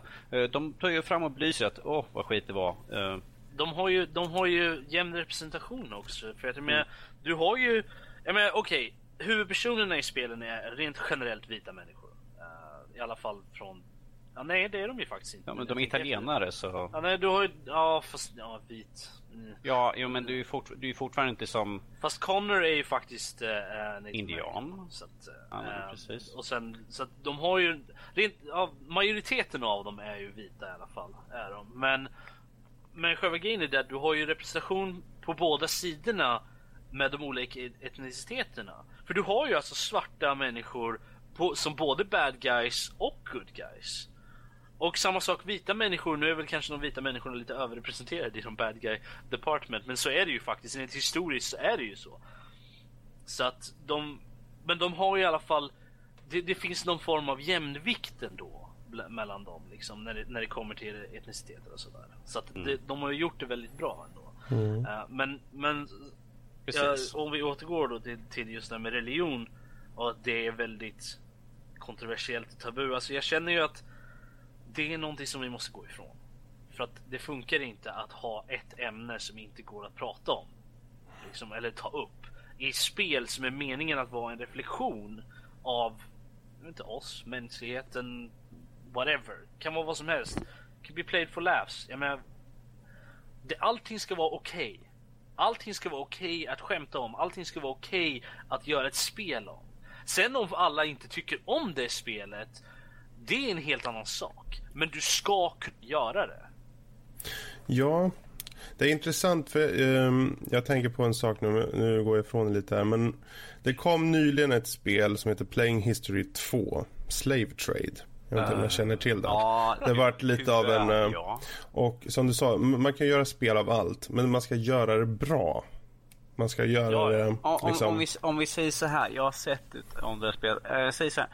Tanken var ju god men utförandet var så taffligt gjort. Usch, det var ju liksom... Jag har faktiskt inte hört något om det här spelet. Vad... eh, Du hade till exempel ett moment där du i tetris maner staplade in eh, slavar i fartyget. Och, och, Really? och, och, ja, om, vi säger, om vi säger så här att det, det, det var ju bara ett grej att visa att slavar tog ju och staplades. Eh, de försökte trycka in så mycket slav som möjligt på slavskeppen för att eh, ju fler de tar med desto större chans för att större mängd överlever resan. Och de försökte visa liksom att ah, men vi tar och slänger dem huller buller. Men de, att de hade tetis, det var liksom... Ja, det här fast är ju ett exempel liksom komiskt, på... ja. Ja, Det, det, det är ju komiskt. det är just det att de, hela upplägget var ganska tafatt och det är gjort för barn så det måste man ta i åtanke. Liksom. Really? Men... Jaha, okej, ja men då är det en helt annan sak. Ja, det är ett edutainment-spel, men när något så pass viktigt för en gång skulle tas upp och det gör så bla... pajigt. Ja, då blir folk både ledsna och sura. Och jag kan förstå det liksom. Det, man vill ju åtminstone att de lite större menar, ska göras. Men att det görs eh, lite mer respektfullt kanske. Jag tror, jag, tror att det blir, jag tror att det måste bli så här faktiskt när det kommer till alla såna här saker som är kontrovers- kontroversiella. Vare sig det är sex eller, Eller religion andra- eller vad det eller må vara. religion eller liksom ta död på oskyldiga. Okej, Mm. det kanske man inte borde ta bort. Men eh, man kanske borde hålla den så kontroversiell. Men, Mm. eh, men det finns, men som sex och, och, och religion till exempel och såna och eh, saker som är relativt ytliga på det sättet ändå. Mm. att de ehm, att man måste nästan se till att för att få folk att acceptera dem så måste det göras bra först. Om vi gör det bra först och folk kan acceptera det, sen kan folk komma och göra dåliga grejer. Men för att folk ska acceptera det så måste det göras bra först. För att bli det dåligt gjort, då kommer folk bara se ner på det ännu mer. Precis. Ehm, jag, har, jag har en sista här nu som, som jag hade uppskriven. Så här, men det, det får du hjälpa mig med att svara på Fredrik. Eh, som Jag vet att du har spelat de här spelen. Men, eh, det här är ju någonting som vanligtvis i Tyskland, eh, eller vet i Tyskland, är ett stort no-no och det är svastiska, svastiska i spel. Eh, du har ju spelat eh, de, de nya av Castle Wolfenstein. Jag vet inte, för jag vet att i Tyskland så är det liksom, där finns syns de inte spel utan där, har de tagit bort dem helt och hållet. Men jag vet inte, de spel som släpps, för jag vet att se, eh, våran censur för spel och sånt går ju via, via Tyskland. Det är ju de som, det är där det centret ligger för. Så jag vet inte, syns svastikas i de spelen som vi har släppts här? Alltså, allting syns vad jag kommer ihåg. Okej. Nu kanske inte jag satt och liksom letade efter svastikas hela tiden. Eh, men eh, symbolismen och nazisymbolismen och allt det här är ju var tydligt och eh, de är ju sagda som nazister och allt det här. Och, så eh, ja, för mig. Jag tror att det är specifikt i Tyskland de gör om det. Mm.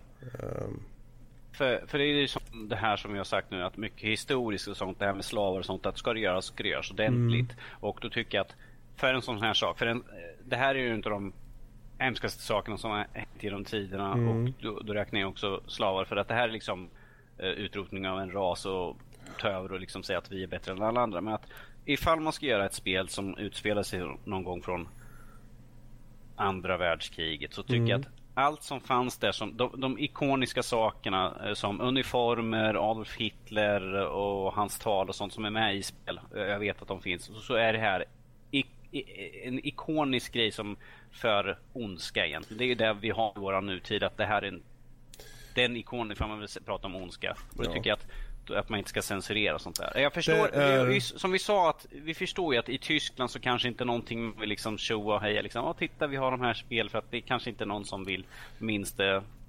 Ja, ja, det är ytterligare ett sätt att belysa vad som har hänt och ta lärdom av det liksom. Det, och sen om, sen om det görs i, i Wolfenstein där det utspelar sig liksom eh, på 60-talet. Mm. I senaste men nu, nu, nu, nu ni ser så tänker jag faktiskt jag, Någonting som inte är sådär jättekontroversiellt men som jag ser Som jag tycker är lite, lite kontroversiellt ändå för att jag, jag känner att det Varför? Uh, det är någonting jag ser ganska ofta när, när det är uh, vad ska man säga, supernatural uh, grejer i, vår, i våran värld. Uh, jag har sett det i Assassin's Creed och, och lite så också, men jag har också sett det i flera tv-serier. Att när det finns övernaturliga element så folk som har gjort, Hitler är ett väldigt bra exempel. Hitler, han hade ju väldigt stor makt, han var väldigt karismatisk, han liksom han, instillade liksom det här i folket liksom och tog över och bla bla. Och han var ju bara en man, han gjorde ju det. Men och jag ser det väldigt ofta är det att de vill alltid ge honom någon form av övernaturligt element som hjälpte honom att göra alla de här sakerna. Det är ungefär som de försöker spela ner på faktumet att han, en, precis som du och jag, en vanlig människa bara kunde gå upp och göra alla de här hemska sakerna. Och jag, jag vet inte, det, det, är kontroversiellt liksom på det sättet att det är många som uppmärksammar men jag det göras på så många ställen att jag tycker det är lite kontroversiellt att göra så. För det är ungefär som att de spelar ner på mm. människans, att, att, att vi har kapaciteten för den formen av, av ondska inom oss. Jag menar, även om inte alla tar del av det på något sätt. Ja, Mecka Hitler, jag förstår att de eh, Ja men du, du förstår, ni förstår vad jag menar? Ja absolut. Ja, men det är en jättebra uh, punkt faktiskt. Uh, och uh, man, man bör, bör, absolut liksom inte tillskriva han några liksom ytterligare utomstående saker som gjorde att han blev den han var. För det är faktiskt han själv som ledde ja. han själv dit och där bör man faktiskt kunna trycka på i sin enskildhet så att säga. Ja, för jag, har, jag har sett flera stycken. I Assassin's Creed har jag för mig att han hade faktiskt en av The Pieces of Eden. Uh, jag kommer inte ihåg. Uh, Japp, han ja. hade det här äpplet ju som... Ja precis, han hade en Piece of Eden vilket hjälpte honom att förslå folk liksom på det sättet. Ja, de tog ju massor, de hade han, Genghis Khan hade den, Napoleon hade den, nämnde de i där att de ja. har haft Alltså jag gillar ju att de har med sådana grejer liksom och visar att okej, okay, ja men vad coolt liksom. Men samtidigt känner jag att liksom det tar bort lite mm. av det här ändå. Jag menar jag har sett i tv-serier också, jag menar om man tittar på Uh, Grim till exempel, där var, ju, där var ju Hitler, han var ju en sån här vässen, en sån här, en, en sån här varelse var han. Och uh, de har ju med det i introscenen till och med, mm. i grejen liksom. Och, uh, det har varit flera andra grejer med, i filmer och sånt där. Han har alltid det, när de pratar om religiösa grejer och sånt där så finns det ju den här um, vad heter den? Uh, Staff of Destiny eller Spear of Destiny. Den där. Mm. Om man tittar på uh, Librarian till exempel. Jag menar, han hade ju typ en bit av det. Han hade en sån. Det har varit med i andra filmer också vet jag. Men så, han, har, han har någon så här mystiskt föremål som gör honom, låter honom göra det. Eller han var någon form av eh, supernatural being så att han hade mer kontroll över mänskligheten. Sådana saker. Det var lite så här mytos som har byggt runt honom på grund av de här ok okultismen som ändå skedde då. Han var ju väldigt intresserad. Det har jag läst liksom. Det, är historiskt dokumenterat. Han var Jag tror många, tar, många drar lite från det och sen hittar de på en massa grejer. Ja, alltså, alltså, folk har ju rätt att göra det men jag känner att det tar lite ifrån saker ändå. Mm. Speciellt i ställen där, där det faktiskt handlar om vad folk kan göra mot varandra och lite sånt där. Så, så jag, känner, jag känner att det, det är inte bara Hitler som det handlar om, som, som det händer, utan det är ju alltså många andra eh, hemska människor, även bra människor, får sådana grejer attribuerade till sig. Mm. Um, och jag känner att det tar lite ifrån deras, deras uh, accomplishments, vare sig de är dåliga eller bra. Exakt. Uh, och jag menar, i ett spel, ja fine, liksom, det är inte någonting som har så stor impact, men jag känner att gradvis så blir de på något sätt mytifierade på ett sätt som, som eh, tra, tar ifrån impakten som de hade. Vare sig den var bra eller dålig. Ja, men jag, jag håller med dig helt där. Eh, och om vi nu om vi summerar upp just vad gäller mm, det här med vad är kontroversiellt och tabubelagt i spel så finns det en liten det finns en liten eh, silver lining på det hela och det är ändå att om man tittar tillbaka nu genom åren. Vi har haft Leisure Suit Larry som var väldigt kontroversiellt när det kom. Men idag är det inte så kontroversiellt. Vi hade ehm, förvisso, det är ett dåligt exempel, men eh, GTA när det först kom med den här klassiska top-down-vyn var jättekontroversiell redan då. Och det har blivit lite bättre. Carmageddon 97 Uh, eh, jättekontroversiellt. Men hela tiden bryter vi ny mark och tar, tar oss an och försöker. Och man, kan, man kan säga vad man vill om till exempel Playing History 2, Slave Trade. De har försökt, det var taffligt gjort och nästa spel som tar sig an det ämnet kanske faktiskt blir så bra som vi hoppas eh, för ett spel som handlar om eh, slavhandel. Eh, så med det sagt så rundar vi av just vad gäller den här veckans diskussion. Uh, om inte ni har något att tillföra. Och det borde jag inte fråga, men jag bara säger det för att vara artig. jo, Fredrik, jag har tio minuter mer av... Uh, jag, och jag, kan jag, säga... jag, jag, har bara en sak att säga om, om det här. Eh, kort. Uh, kort, ja. Är det, är det värt för spelet för att in, göra spelaren mer involverad i det? Gör det. Spelar ingen roll hur kontroversiellt det är. Det, det är där det är till för. Behöver du inte göra någonting som folk kommer liksom tycka är liksom kontroversiellt. Gör det inte ifall det inte hjälper storylinen. Skit i det i så fall. Bra. Bättre sagt så här. Är, gör du det för att... Gör du det... Kon, lägger du in någonting kontroversiellt bara för att det är kontroversiellt så har det ingen impact. Bra.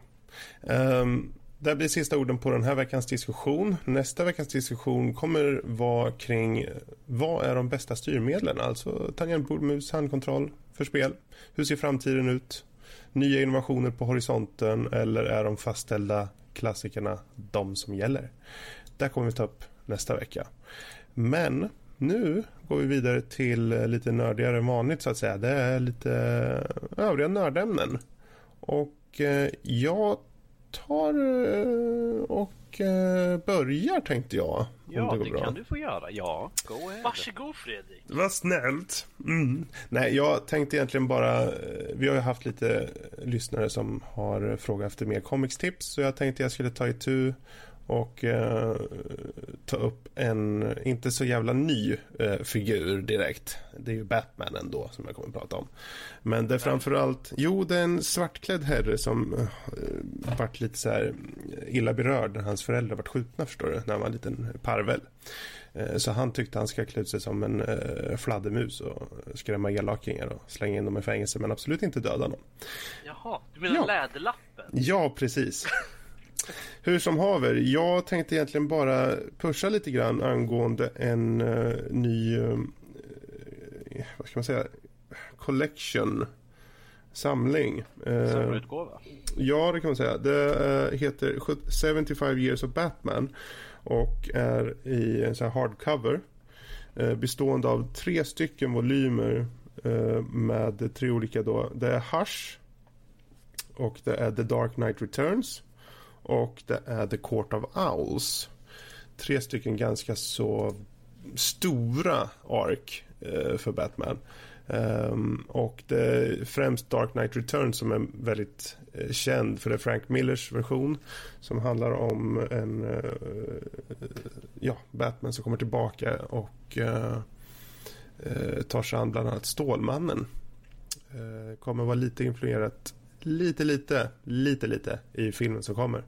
Eh, den berättelsen i sig är faktiskt riktigt bra. Den har en väldigt bra story framförallt och du ges egentligen den här storyn genom två olika perspektiv från två journalister eh, som tar sig an liksom, och, och, följer upp det som händer. Självklart är det ju ur, ur karaktärernas synvinkel också men eh, det är en ganska så stark berättelse om, om den tiden som rådde då under eh, 80-talet framförallt. Eh, och eh, om kalla kriget och liknande. Eh, inte så värst snyggt eh, ritat dock tycker jag. Jag tycker den är ganska ful ärligt talat. Eh, men storyn är bra. Storyn är bra. Ehm, andra uh, grejen som finns med är The Court of Owls. Det är Greg Capullo som har uh, varit konstnär på den. eh, och eh, skrivet av Scott Snyder.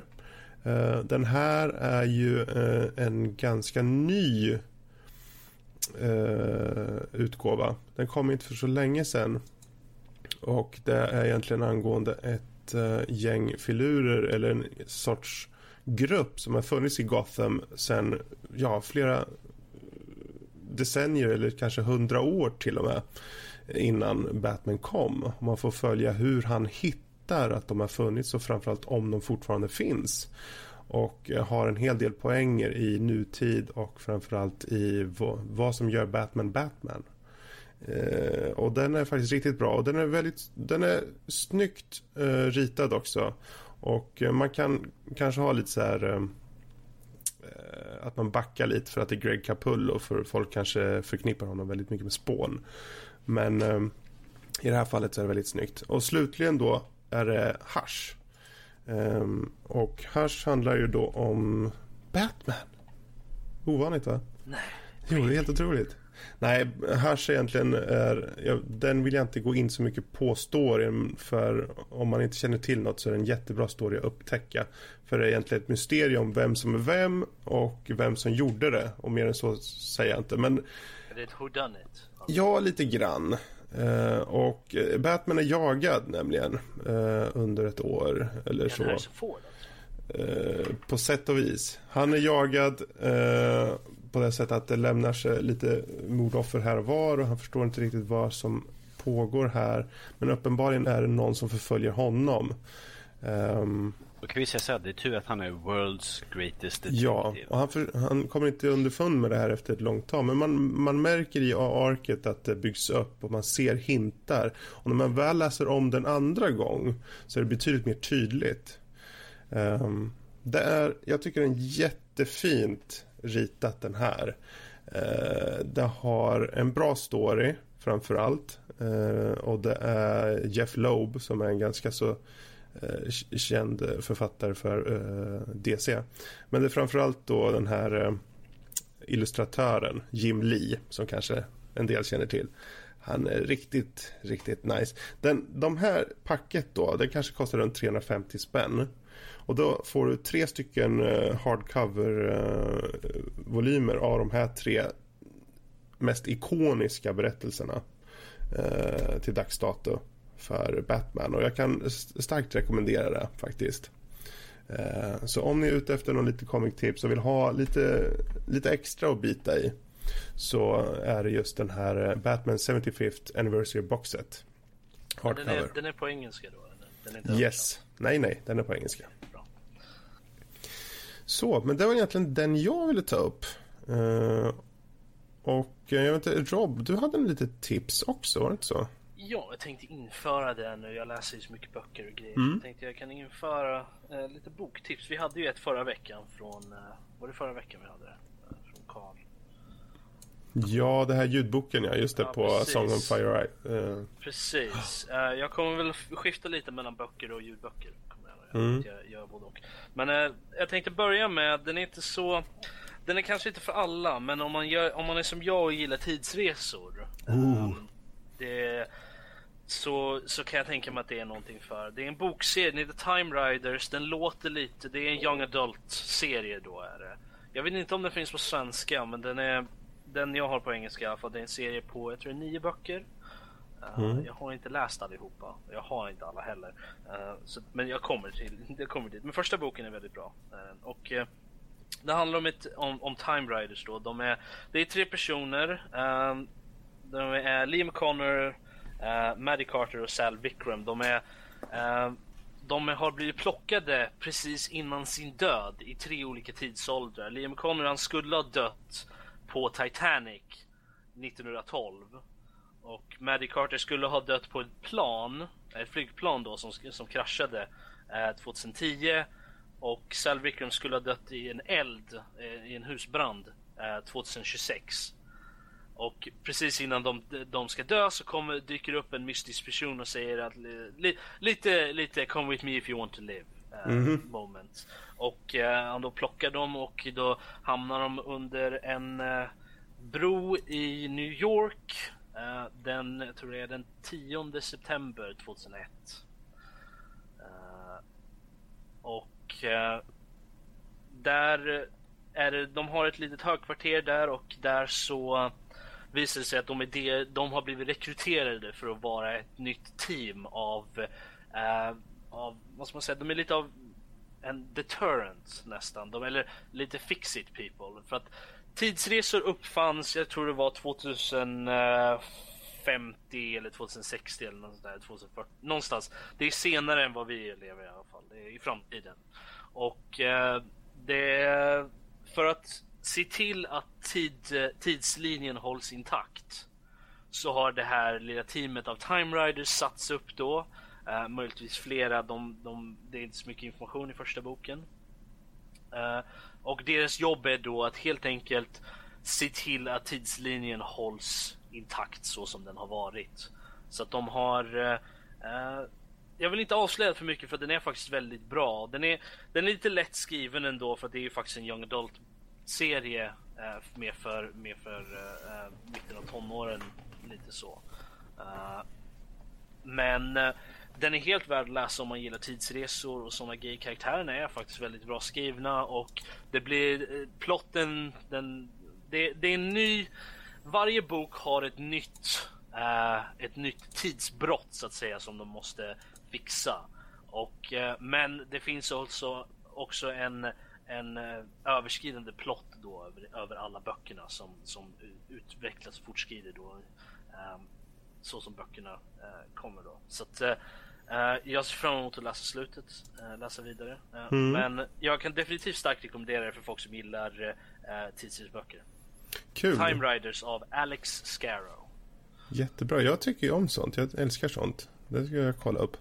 Um, vad bra, men där har vi de övriga nyheterna. Ja vad gäller nördnyheter eh, och lite nördämnen. Ehm, vi hoppar väl till den sista delen då helt enkelt. Vilket är eh, lite mail.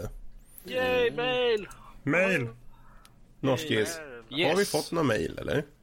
Ja, vi har fått mail. Uh, vi har fått från Supertacon till exempel. Mm. Supertacon! Japp, han skriver så här. Supertacon är tillbaks. Tja gänget! Awesome avsnitt i söndags. Bra flyt och energi och, framförallt, och roligt framförallt. Kändes nästan som ni gjort något med ljudet också. Mm.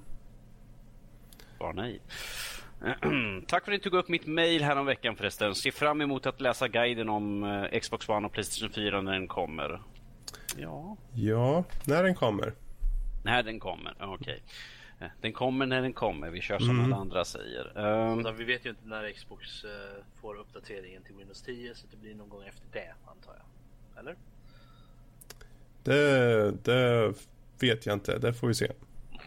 okay. När han kommer runt till det. Ja. Han fortsätter så. Jag älskar RPG och skulle vore asnice med någon schysst sida eller snack om hur genren ser bra ut. Jag vet inte hur. Ja.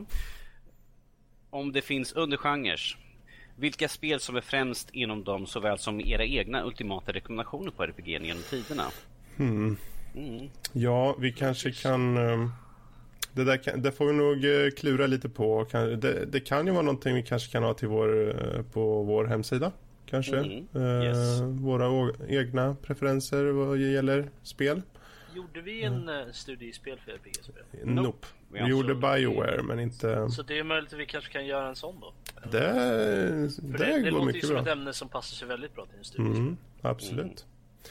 Så du, du får helt enkelt um, vänta och se där, Supertacon. Mm. Ja, man får inte säga. Jag har lirat med mest nya sådana som Witcher 3 men vill gärna sätta tänderna i annat gött oavsett ålder. Dock främst PC, även också har PS4 med. Tack och kärlek Supertacon. Mm. Ja, vi, vi, vi ska se vad vi kan göra se vad som gömmer sig. Bioware-spelen. Bara det, plocka alla dem. Uh, det är bra ställe att börja. Och Robert har talat, yes. Vi, fortsätter, vi fortsätter med ett mejl här från Niklas. Han skriver så här, mer, mer Windows 10, mer ös och mer gaming. Hej alla! Ville bara säga att jag tyckte ni fått betydligt mer spunk i senaste avsnittet. Ny fräsch start. Har någon av er hunnit testa Windows 10 mer utförligt? Rob hade det, men ni gick inte, inte så mycket in på det tyckte jag. Jag skulle vilja veta hur nya Edge är, hur programmet flyter på och stödet framför allt. Ja, Rob, har du Jag kan ju säga att jag har ju faktiskt inte testat Edge. Um, för att jag kör Firefox. Um, men uh, vad jag har hört från, uh, från andra personer som jag känner så är Edge faktiskt väldigt bra. Um, det är, hur mycket folk än skojar om det så verkar det inte bara vara en reskin av uh, och en rebranding av Internet Explorer.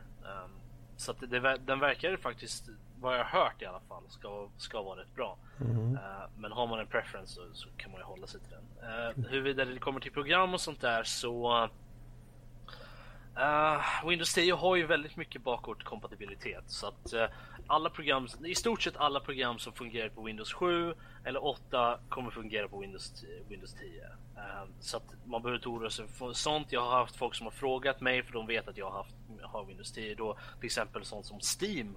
Om det funkar? Ja, Steam funkar. Det är uppdaterat att fungera med Windows 10. Eh, alla såna här eh, spel eh, program som Uplay, eh, Go Galaxy, eh, Origin, alla de där. De kommer funka med Windows, eh, Windows 10. I stort sett alla spel, alla spel jag har spelat hittills eh, spel fungerar på Windows 10 också. Jag har inte haft några problem alls.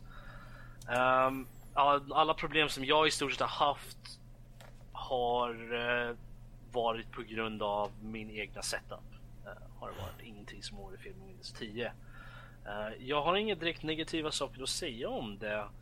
Um, det är som Windows 7 fast det flyter på bättre. Faktiskt. Coolt. Jag säga. så sitter man Windows 8 så skulle jag definitivt rekommendera det. Ja, herregud. Ja, precis. men är man Windows 7 är man nöjd med Windows 7, jag menar det är gratis att uppdatera så att varför inte göra det? Du får ju mer mm. av det mm. goda men du, det är inget krav direkt för Windows 7 flyter på redan väldigt, väldigt bra. Men DirectX 12 är ju, en, är ju en stor grej också för, för, Windows 10. Jag har ju märkt att några av mina spel flyter på bättre i alla fall på Windows mm. 10. Så att, uh, uh, så det, det, har väl inte, det har inte varit någonting sånt. Och det finns vissa saker som uh, jag är inte riktigt säker på om det är Windows 10 eller om det är andra grejer men jag har märkt att det, det är vi jag har inga konkreta bevis, men det känns som att vissa saker uh, det funkar bättre på mm. Windows 10 ändå. Um, så att jag, jag, jag är väldigt nöjd med min uppgradering i alla fall och jag, säger, jag säger det till folk att uh, är ni inte säkra, vänta lite då. Ni har ju till nästa år på er att uppgradera. Så att kanske vänta tills uh, efter nyår eller något sånt där. då har vi ju fått, det kommer ju uppdateringar lite då och då till Windows 10 och de gör ju, hela tiden så är det ju saker som förbättras och buggar som fixas och sådana saker. Så är man inte riktigt säker nu, upp, vänta tills, eh, tills det nya året och kanske uppgradera då. Läs lite reviews, kolla lite runt sådär, se vad folk säger. Det är det, är det bästa jag kan ge i mm. Ja men det är jättebra, det är jättebra. Ja. Uh, där fick du svar på det i alla fall Niklas. Vad, vad fortsätter han med då? Mm, han skriver också så här. Kul att ni tog upp Combics. Hoppas höra mer från Fredde. Ja, varsågod. Fint lite grann här och böcker. Jag tror Fredrik har några fler comics han kommer vilja prata om framöver. Det kan vara så. Några. Så med, så, precis, några. Så med de orden så bockar och bugar jag för en skön podd. Höres, Niklas. Mm. Alltså, jag sitter ner man, så jag skulle, jag skulle göra med bocka och så om jag inte satt ner.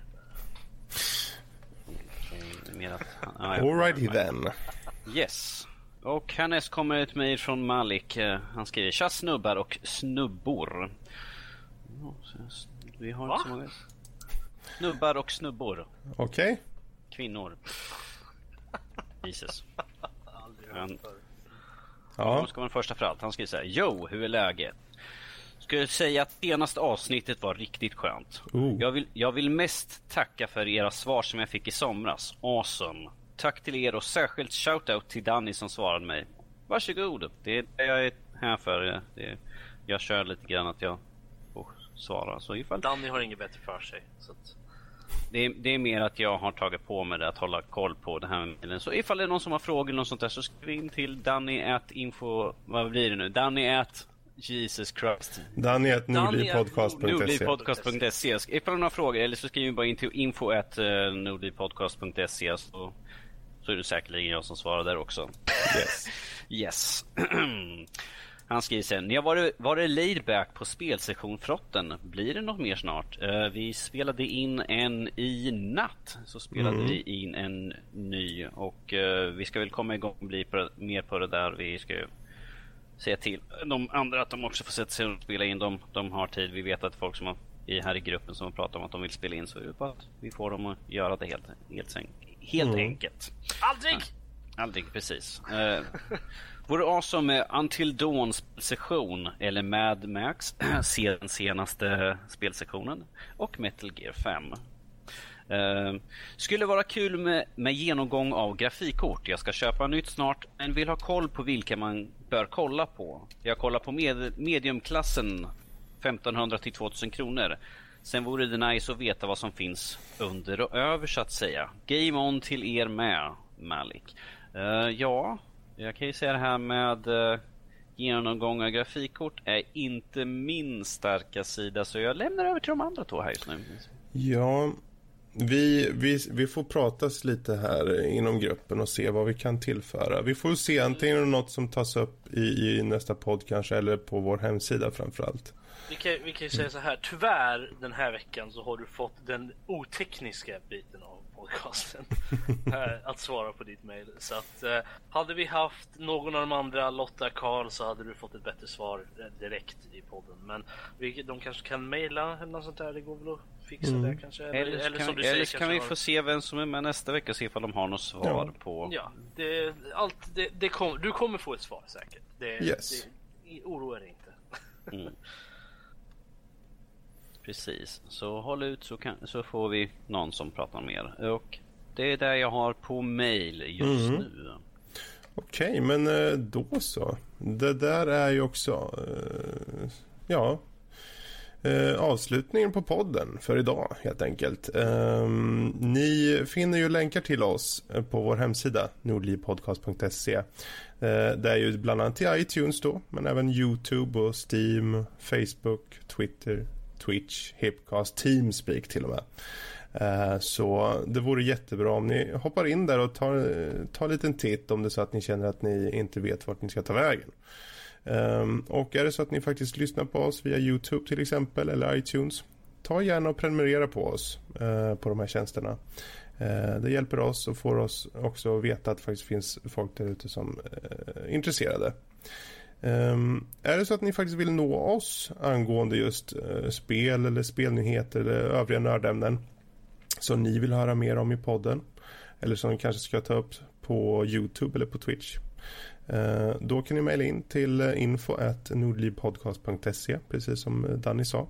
Alternativt förnamn på personen i fråga uh, snabbela nordlivpodcast.se och ja det är väl egentligen det som vi eh, avslutar med här. Eh, gänget här säger hej då. Mm, Och eh, vi säger tata. Bye bye.